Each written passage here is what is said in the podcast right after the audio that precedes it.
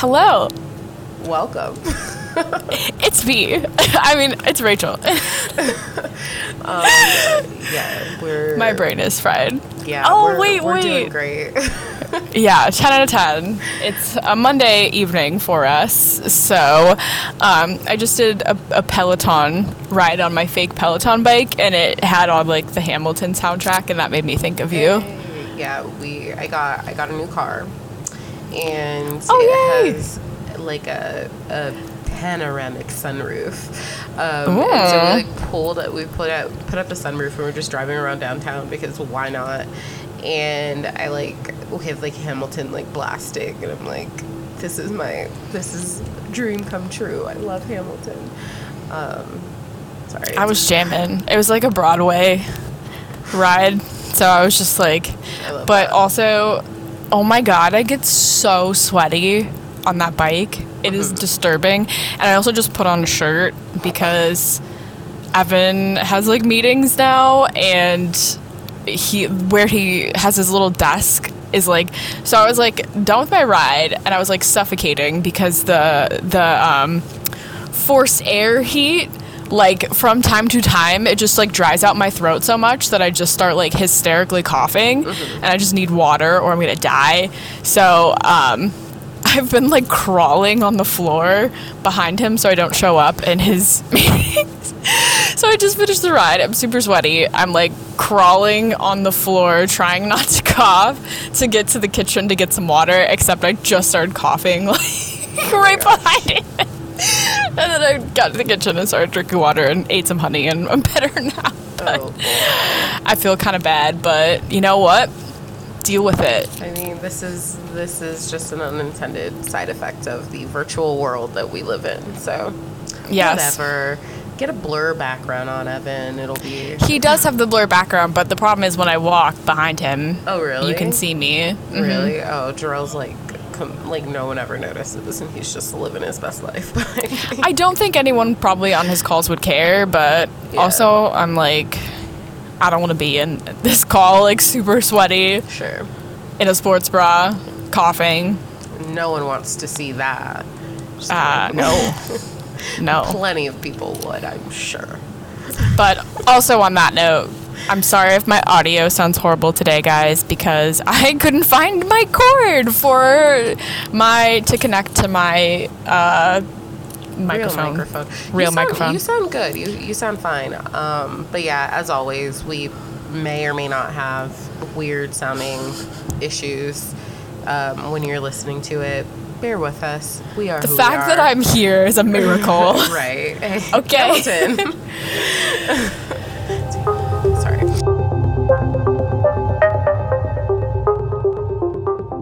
Hi, I'm Rachel. And I'm Natalie. Welcome to Pink Collar, a true crime podcast focusing on crimes committed exclusively by women. Each week, we'll be bringing you a brand new case focusing on the psychology behind these crimes and advocating for early intervention. Please subscribe on your preferred podcasting platform and leave us a review on Apple Podcasts. For every review, we will donate a dollar to the National Center for Victims of Crime.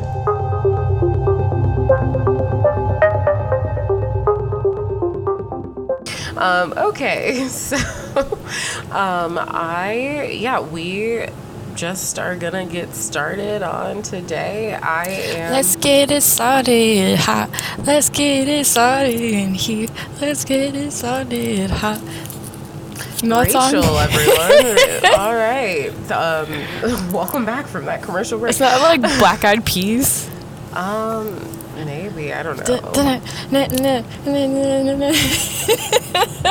Yeah, I'm definitely recognizing that from whatever that was. Um, so yeah, so this week I am leading you guys on this journey. Um, Rachel has no idea who I'm doing because I don't have time to text people back because I'm busy.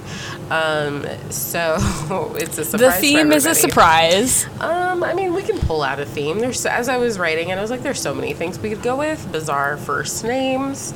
We could go with all sorts of things. So, I will set the stage for my case. We're gonna go back in time to a land far, far, far away called the United States of America.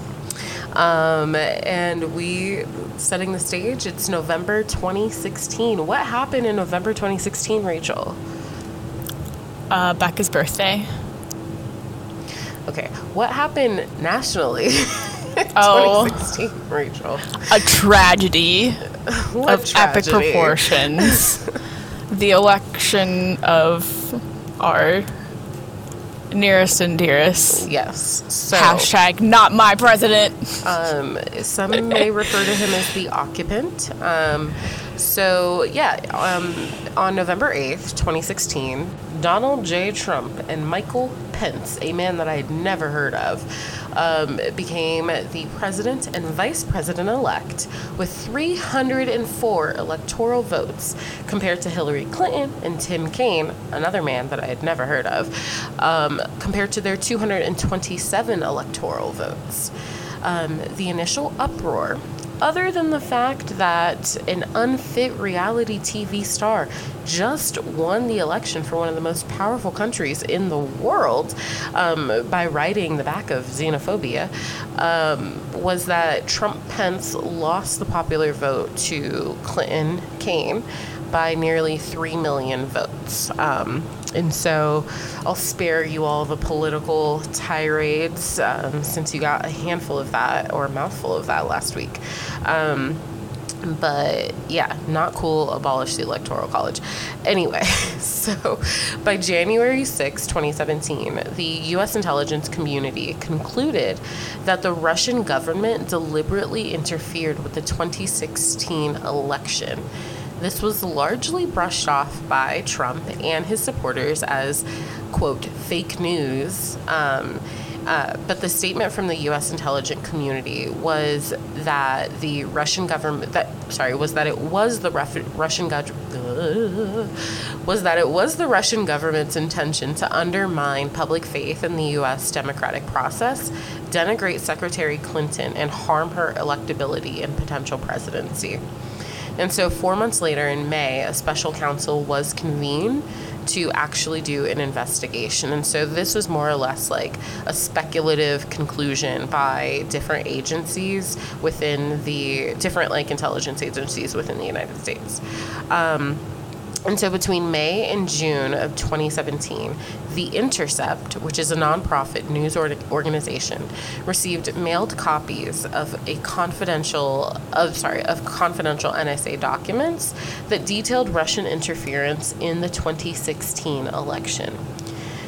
The Intercept made the very interesting decision to send the documents to the National Security Associate Administration, National Security Administration is the NSA, um, to confirm the validity of the documents.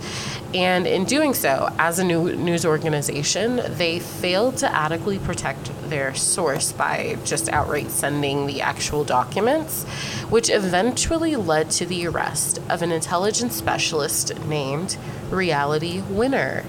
Fascinating name. Um, and so, um, I don't know how much you know about uh, the case. This case, I knew nothing. She was just trending on Twitter, and so I was like, "I'll do this case." Um, and I think I'm like vaguely familiar. yeah. Um, I mean, there's been a few like cases, rel- like within our lifetime of um, women leaking documents, federal documents for whatever reason. Um, so yeah, very interesting. But so Reality Winner was born in Texas in 1991, and so obviously her name is interesting, um, both first and last name. That is her real last name, her parents' last name as well. Um, as far as the name reality, um, I looked into it, and according to a like um, article in the in New York Magazine, um, it says that it was her dad Ronald who named her. um, her father and mother had a deal that the mom got to name the first child. She went with Brittany because why not? Um, and then with the second child, the dad would get the opportunity to choose. And so during a Lamaze class, he saw a somebody wearing a T-shirt that said, "I coached a real winner."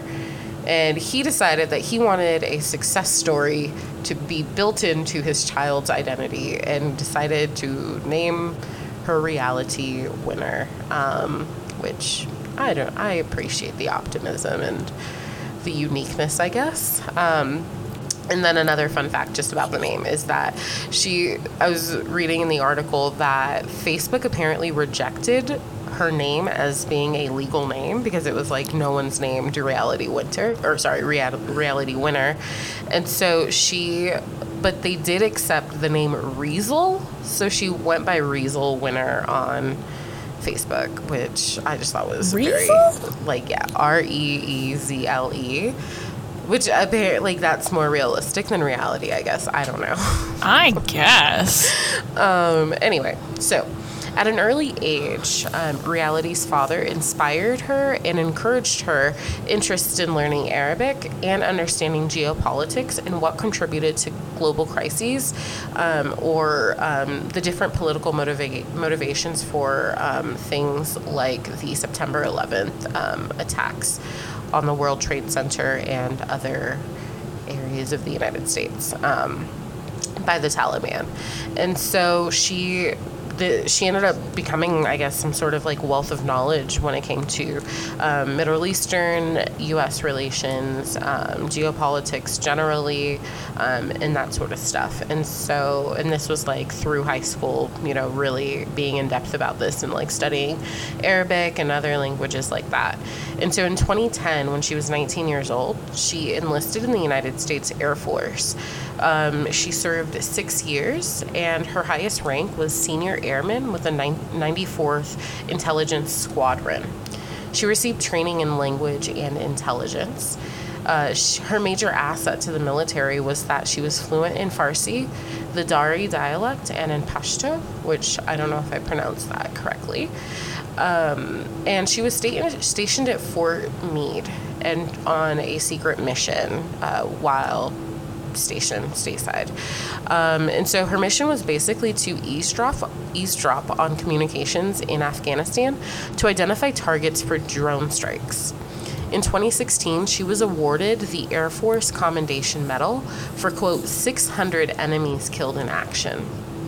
In the news, Reality reported seeing that the missions that she was working on had a higher casualty rating or civilian casualty rating than what she was led to believe while in service. And so this led to extreme guilt, depression, and bulimia. Um, and it's very likely that she was probably experiencing some, you know, anywhere from mild to moderate or severe PTSD symptoms as well, um, just because it wasn't as simple as just eavesdropping. Like there were actual video, and she, mm-hmm. um, there was. Uh, there was something in that article that said that while she didn't tell her mom explicitly what her job was, she did say something to her mom once about when you're watching somebody on a screen and then they go poof, you want to make sure that you're making the right call. Like you want to make sure that you're, you know, sending the right information. And so sounds like there was surveillance and she was, you know, watching these strikes happen as well. Um, and so um, just kind of keeping that possibly in mind um, to help understand maybe her motivations. Um, so she ended up being after all of that, she ultimately decided that she wanted to leave the military, so she was honorably discharged in 2016. At which point, she moved to Augusta, Georgia, and she leveraged her top secret security clearance to secure a job at the Plur- Pluribus Pluribus International Corporation, um, which is a small firm that takes federal contracts with agencies such as the NSA, um, to whom they provide, quote, high quality analytical, operational, engineering, and program management support. Super fancy. Wow. Um, right? Um, And so in February 2016, Reality was assigned to work at the Fort Morgan U.S. Army Post to translate documents about Iran's um, aerospace program to English. Um, so from, I guess, Farsi to English. And so while translating these documents, Reality came across classified intelligence documents providing evidence that the Russian government did, in fact, interfere with the 2016 election. Um, so these were the specific documents that Reality ended up making copies of. Around this same time, President Trump, or occupant Trump, was making the rounds, casting as much doubt about Russian interference about the election, um, or, you know, in which they interfered in the election in his favor. Um, and so, on an interview with John Dickerson, um, Trump had said, Sure, I'll go along with Russia, but it could have been China. It could have been a lot of different groups. Um, he also says, If you don't catch a hacker, okay, in the act, it's very hard to say who did the hacking, which I think is a very interesting statement when you think about how this case goes for reality. Um, and so, um, so yeah, this is all happening, but like, despite his, you know, protestations, um, Trump, the NSA, and reality, like, all knew that the Russians had interfered with the election. Um, some might say that it was, in fact, reality. LOL. Oh no! I suppose we all should have seen that coming. Uh, yeah, you know. How many you know. times do you think she hears that? all the like, time? Oh god. Yeah. Uh, yeah, unfortunate, but I mean, it's a name that stands out. So, like, imagine if she go decides to go be a contestant on a reality TV show. It's like she's speaking it into existence just by being there. um, anyway, so according to reality, she kept thinking, my God, somebody needs to step forward and put this right. Somebody. Eventually, reality made the decision to leak the documents to a news outlet, The Intercept. In an interview with CBS News about the documents, she said, I knew it was a secret, but I knew I had, but I also knew that I had pledged service to the American people. And at that point in time, it felt like they were being led astray. She said she was aware that um, once the NSA would look into who printed the documents, she knew that they would plainly see her name on the network as the person who printed the document. So she was aware that, um, you know, it would have consequences, um, or very likely would have consequences if her, her um, if the NSA was tipped off specifically to these documents as being the source for the article that the Intercept would eventually come out with. And so, after the Intercept carelessly attempted to confirm the documents with the NSA by literally sending the NSA the documents, um, in June of 2017, federal agents showed up at Reality's car one day and they asked her to participate in a voluntary interview.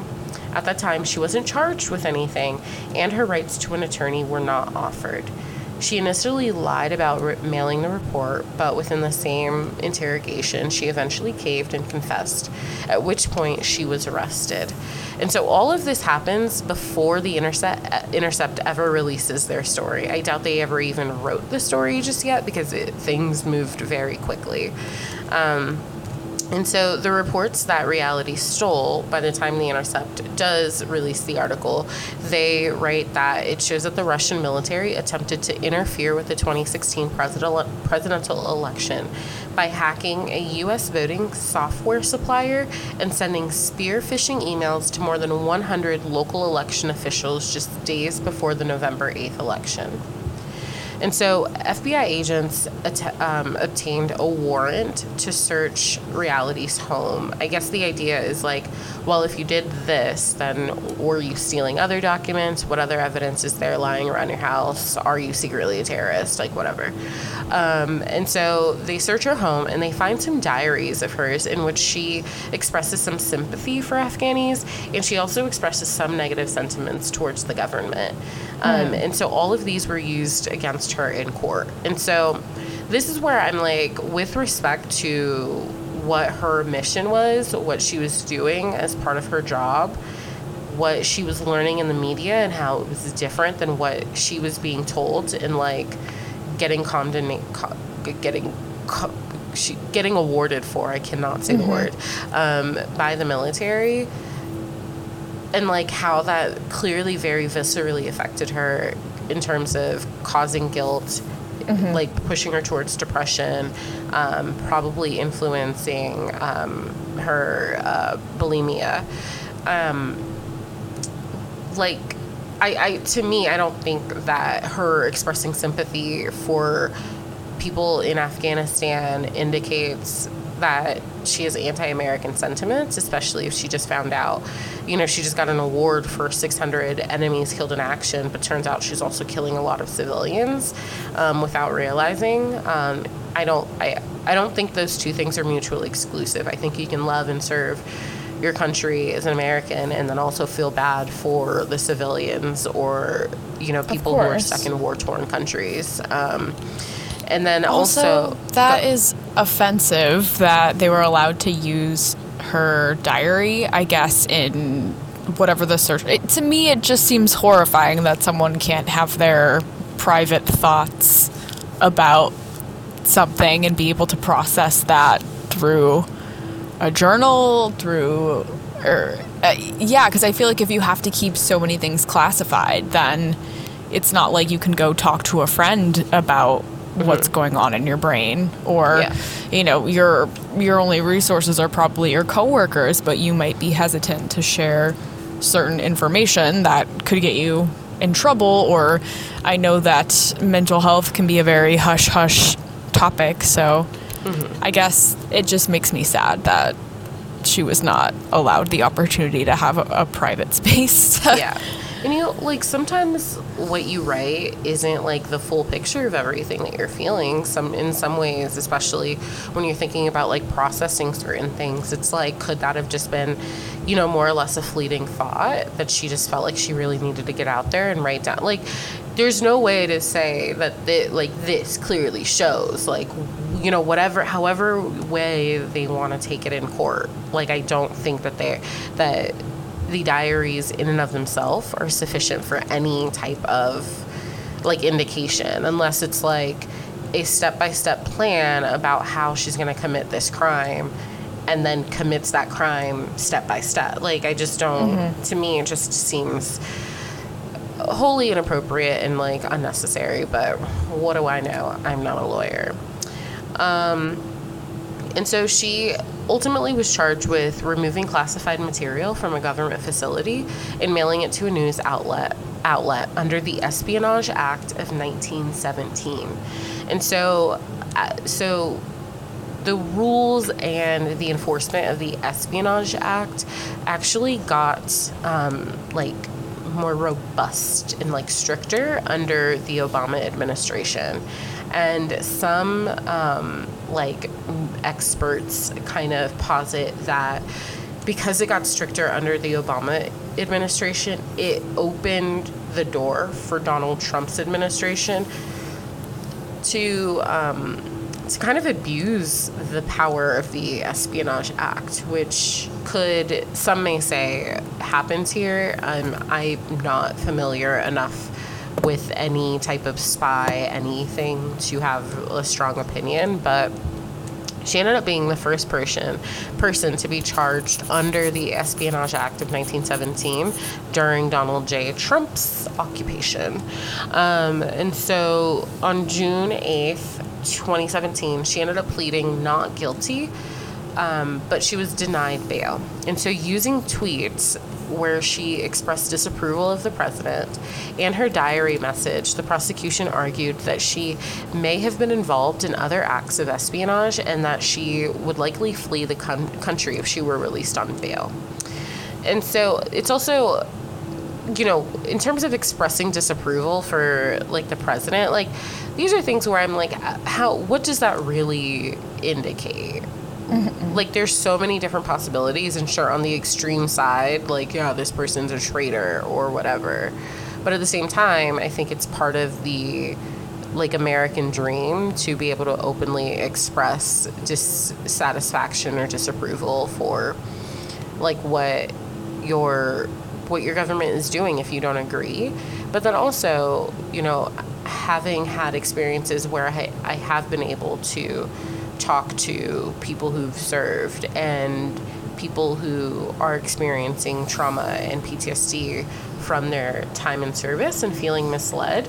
There's also a lot of, um, or at least I've heard a lot of people experiencing, um, like specifically betrayal trauma and just feeling like I did this in service of my country, but my country wasn't clear to me. My country made me believe that what I was doing was more or less victimless because I was only taking out the enemies, but they didn't tell me that I was also killing children.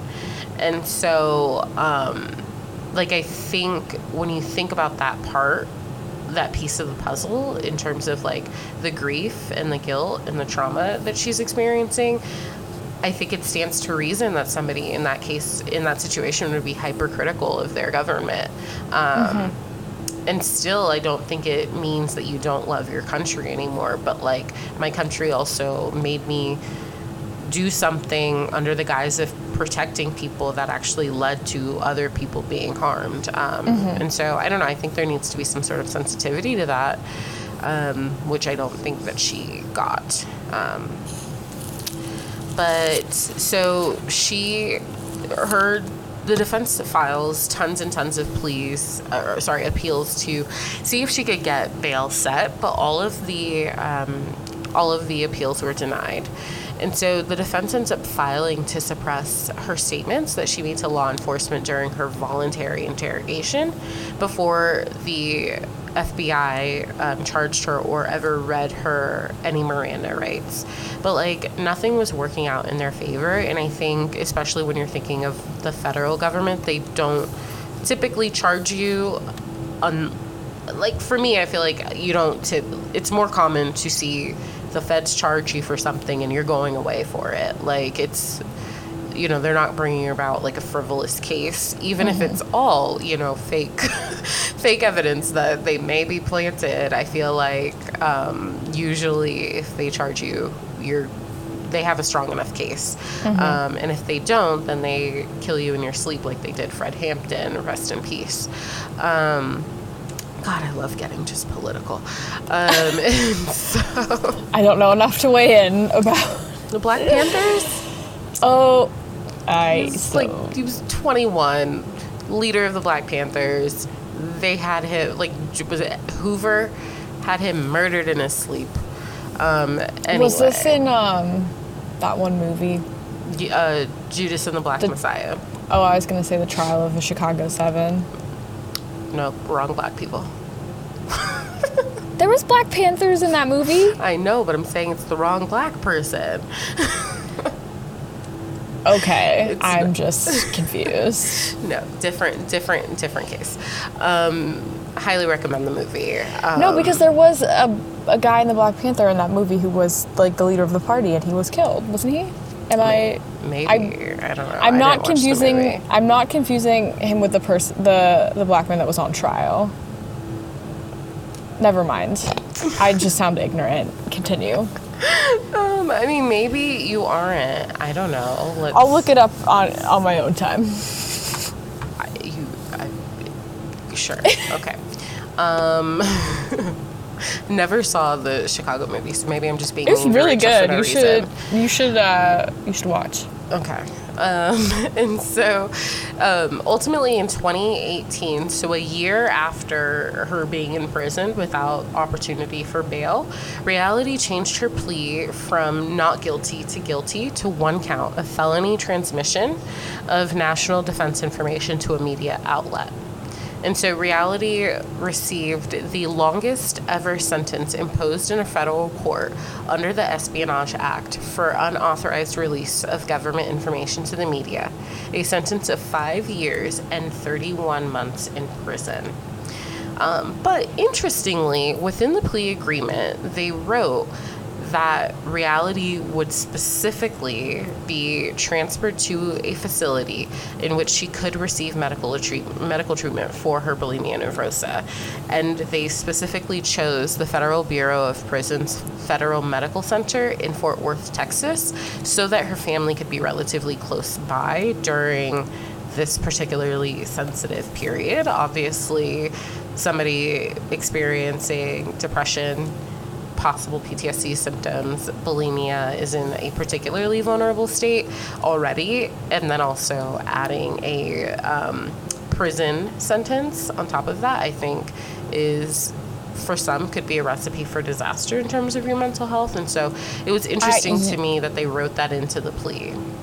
I will say it is my opinion that it would be nearly impossible to receive adequate treatment while in custody of any mm-hmm. sort because a big portion of mental health treatment is to have people be functional in day-to-day settings mm. which no matter what is not possible when you are in custody and there are higher levels of isolation from others you're not having access likely to like being able to do things like just go outside, get fresh air, to engage in any type of exercise. Your sleep schedule's probably altered. You're you know, probably not having great access to a doctor or uh, limited access sometimes to mental health providers. So, and you're probably more dealing with the immediate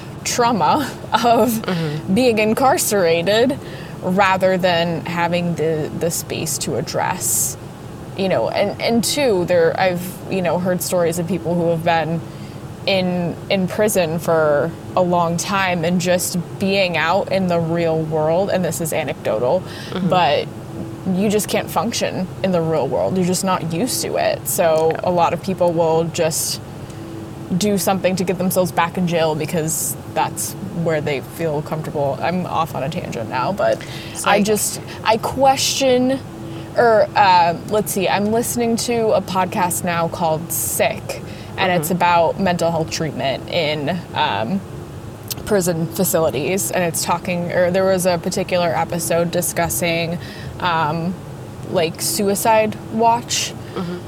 And just how horrifying that is essentially they I mean it's not that they're providing you a comforting helpful experience which I would almost argue that you don't necessarily always get in the outside world either if you call 911 and express that you are having thoughts of harming yourself there I don't think is a perfect way uh, I mean, I always encourage someone who's having thoughts like that to, to reach out, but um, there could be some improvements in the system. But definitely in prison, it's like they just lock someone in a room and then they have other people who are in jail. The inmates will be the ones to sit and watch and make sure that that person does not seriously harm themselves, which is insane that that's their responsibility. Look at Rachel dropping knowledge. Um, thanks for that. I'm sorry. If no. that is no, not relevant. No, no, no I just feel good. very passionate about that. That's no, been sitting that, in my brain for a while. no, that was good. I, I appreciate that. I don't have that, you know, high caliber level of insight into anything. So thanks. It's just an interesting topic and mm-hmm. it it worries me to hear the amount of things she was facing and and two just uh, for someone facing bulimia and being in a prison setting i definitely don't think that they're probably going to be able to get adequate care and mm-hmm. even the nutritional sustenance provided in prisons is just bad yeah. it's just not good for you anyway so that I think you know is a very important integral part of treatment for eating disorders yeah. is you know making sure that people get the nutrients they need. I wonder, and you don't get that anyway. So generally, generally speaking, so I mean she's in a, a specifically a federal prison medical center, and so I'm curious. Obviously, some people do get treatment in uh, for like very very severe cases will be hospitalized for like initial kind of stages of treatment in particular. And so i'm curious one in typical situations when people are hospitalized and getting treatment for bulimia like what the nutrition kind of is like for those people? Because i mean there's general hospital food but then i wonder like what are they doing in addition to that for this specific population of people with an eating disorder? Um, or but then also like how how does that rank up to like what it would be like in a like a prison medical center in particular? Um, i don't know. Right. Very I, it yes. And, and two, I could be talking totally out of my butt here, but I think generally the goals for facility like prison facilities is just stabilization rather than you know uh, we just want you to get good enough to the point where you don't have to be here anymore. It doesn't and it, that could vary from from place to place or not acting I don't want to talk bad about anyone who who works in those settings because I'm sure they do if- care if you very are, much. If you are listening and you work in one of those settings, reach out. Come on the pod. We'll interview oh, you. Oh, there's no way that they would be allowed to do that. I mean, but it'll be anonymous. We'll change your voice, everything. It'll be fine. Just kidding. God, Okay, we don't have the capacity. I don't even know. I can't even find my freaking cord for my microphone. I need a reason to prote- procrastinate, so I'll just figure it out. Um, so anyway, so it was so interestingly, um, you know, so she sentenced five years, three months, but then Donald Trump actually tweets back when he was allowed to tweet um, something that was seemingly in support of reality.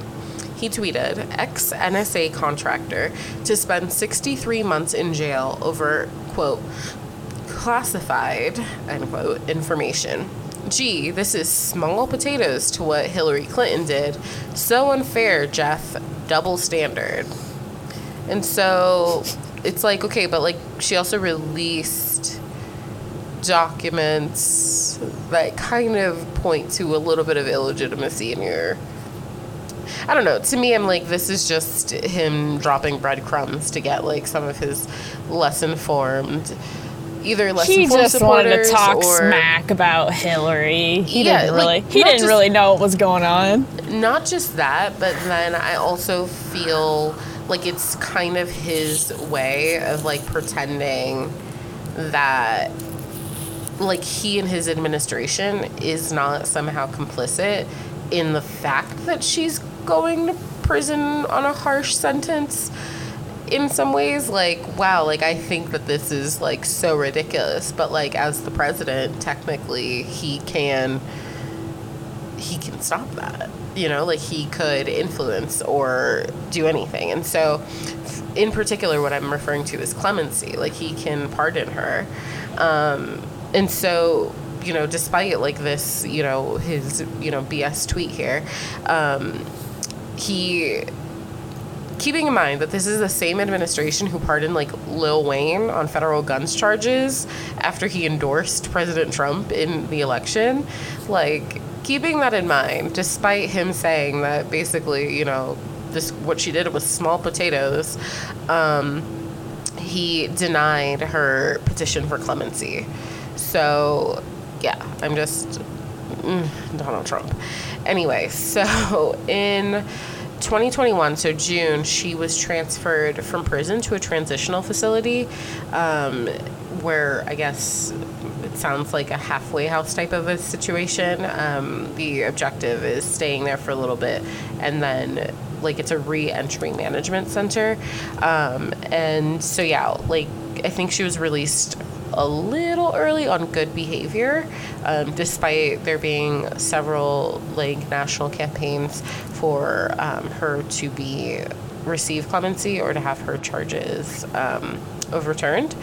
Um, and so, yeah, this um, is basically the case of reality uh, winner. She has been there's like a lot of stuff kind of related to her in. Um, kind of the news. You can see a few interviews that she did on like CBS. I think 60 Minutes has one. Um, some other articles, but there's also a documentary called The United States versus Reality Winner. Um, which premiered at South by Southwest this past March. So if you can get your hands on that, you can learn more about it too. Wow. this is this is a really interesting case, especially too just beyond what she did beyond guilt or innocence. I think just I actually pulled up an article about her and was kind of reading along because I'm just intrigued and I wanted to see what she looked like too. Um, and I She see like a real winner. she's got really cool pink hair. Yeah. Um, she, in this article specifically, is going uh, talking with the reporter about the effects on her mental health, and there were periods of time that she was feeling suicidal and had plans, specific plans of what she wanted to do, and was to the point where she was rehearsing what she wanted to do, and the only thing that was keeping her here was her mom. That she didn't want to, to do that to her mom. Um, and she was, you know, obviously, as you mentioned, facing depression, bulimia while in prison. It also looks like, too, that there was some drug use in or in jail. Hold on. What? I just totally scrolled past that. Um, let's see. Couldn't leave her cell, couldn't work out. Every time I had to give in to my illness, I put it on my body, I cut myself. And all I could do was ask why. Um, she started getting high. Everyone knows there's drugs in prison. I was reduced to binging and purging, getting high every day, and cutting myself. So, I mean, that's just thinking back to what our responsibility is for people who are incarcerated. What, I mean, I feel like it's not a secret that they get subpar medical treatment and absolutely subpar mental health treatment. Clearly, if they're not even really able to keep drugs or monitor that inside Oh, of the yeah. prison walls, um, that and like that's not even like could you imagine detoxing within prison Yeah. walls? Or there's you know many stories about that? It's in my mind i in a perfect world you would want the the goal in my mind of incarceration would be for someone to leave a better in a better place than where they entered. Mm-hmm. Because i think that's the only way that a person could positively contribute to society. Um, and two preventing the harm from the uh, wanting them not to harm themselves or others. So are we really putting people in an environment where there is even the potential for them to come out in a better place than when they entered? And i do not feel that that is always the case. And and just for the sake of humanity whether or not a person is is guilty or innocent does that affect the type of care they should receive in you know although it can be hard you know i think a lot of people get very upset about people in jail or prison having access to programs like free college or to you know good medical care or mental health treatment isn't in a lot of cases the lack of those things. What may have and the lack of good support systems what may have greatly contributed to a person ending up in jail in the first place. So while it can be really really hard to or like people who we perceive who have done bad things to want them to get good care i think that's the only the only or not the only hope but mm-hmm. i think you know it can be hard to want these things for people that we perceive have done bad things but how else do we expect people to be able to like rise up and get to a good place in life i don't Yeah. know so many things that you've said um, just keep reminding me of Hamilton lyrics. Rise up. Sorry. I no, you're good. Also, I would like to point out that I just looked up the trial of the Chicago Seven, and it was Fred Hampton, uh, the hey, character I told, I told in that you, movie. I might not know. I'm just saying. I would she like was right, Everyone, I was wrong. Beat me. oh, I. I don't condone watch that. Both, watch both movies. I will maybe Wait, one day I'll watch the. What's uh, the other movie on? What streaming platforms? Um, I, I, have been wanting to watch Amazon, it. Amazon, maybe. Okay, maybe I can take a look. Yeah. But the Trial of Chicago Seven, I've watched it. I made my parents watch it. I've watched it again by myself because I just think it's really good.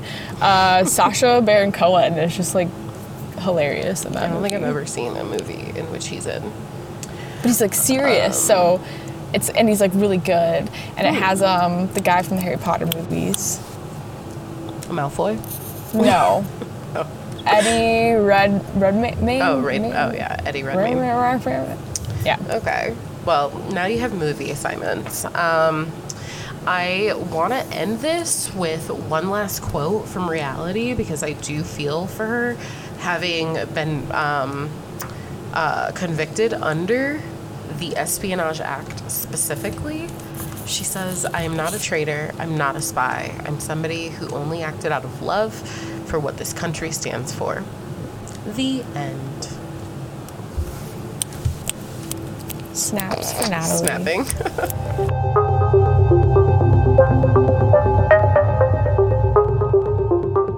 Our music is the track Wasteland by Joseph McDade. His Patreon and our podcast sources will be linked in the podcast description below. Any mistakes are entirely our own, so check out our wonderful sources for the most accurate information about these cases. We talk about some tough subject matter on our show.